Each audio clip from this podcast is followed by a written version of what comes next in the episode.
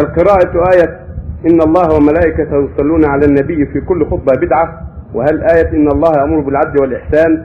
حيث أن الخطباء يعني يداومون على قراءة هذه ما- الآيات. ما اعلم فيها ما اعلم فيها لأن هذا حث على الصلاه على النبي صلى الله عليه وسلم دعوته إلى الصلاه على النبي صلى الله عليه وسلم. تذكير بأن الله لأن الآية جامعة. إن الله يأمر بالعدل والإحسان آية جامعة فيها خير عظيم تنبيه للمسلمين فهذا من الوعظ. نعم.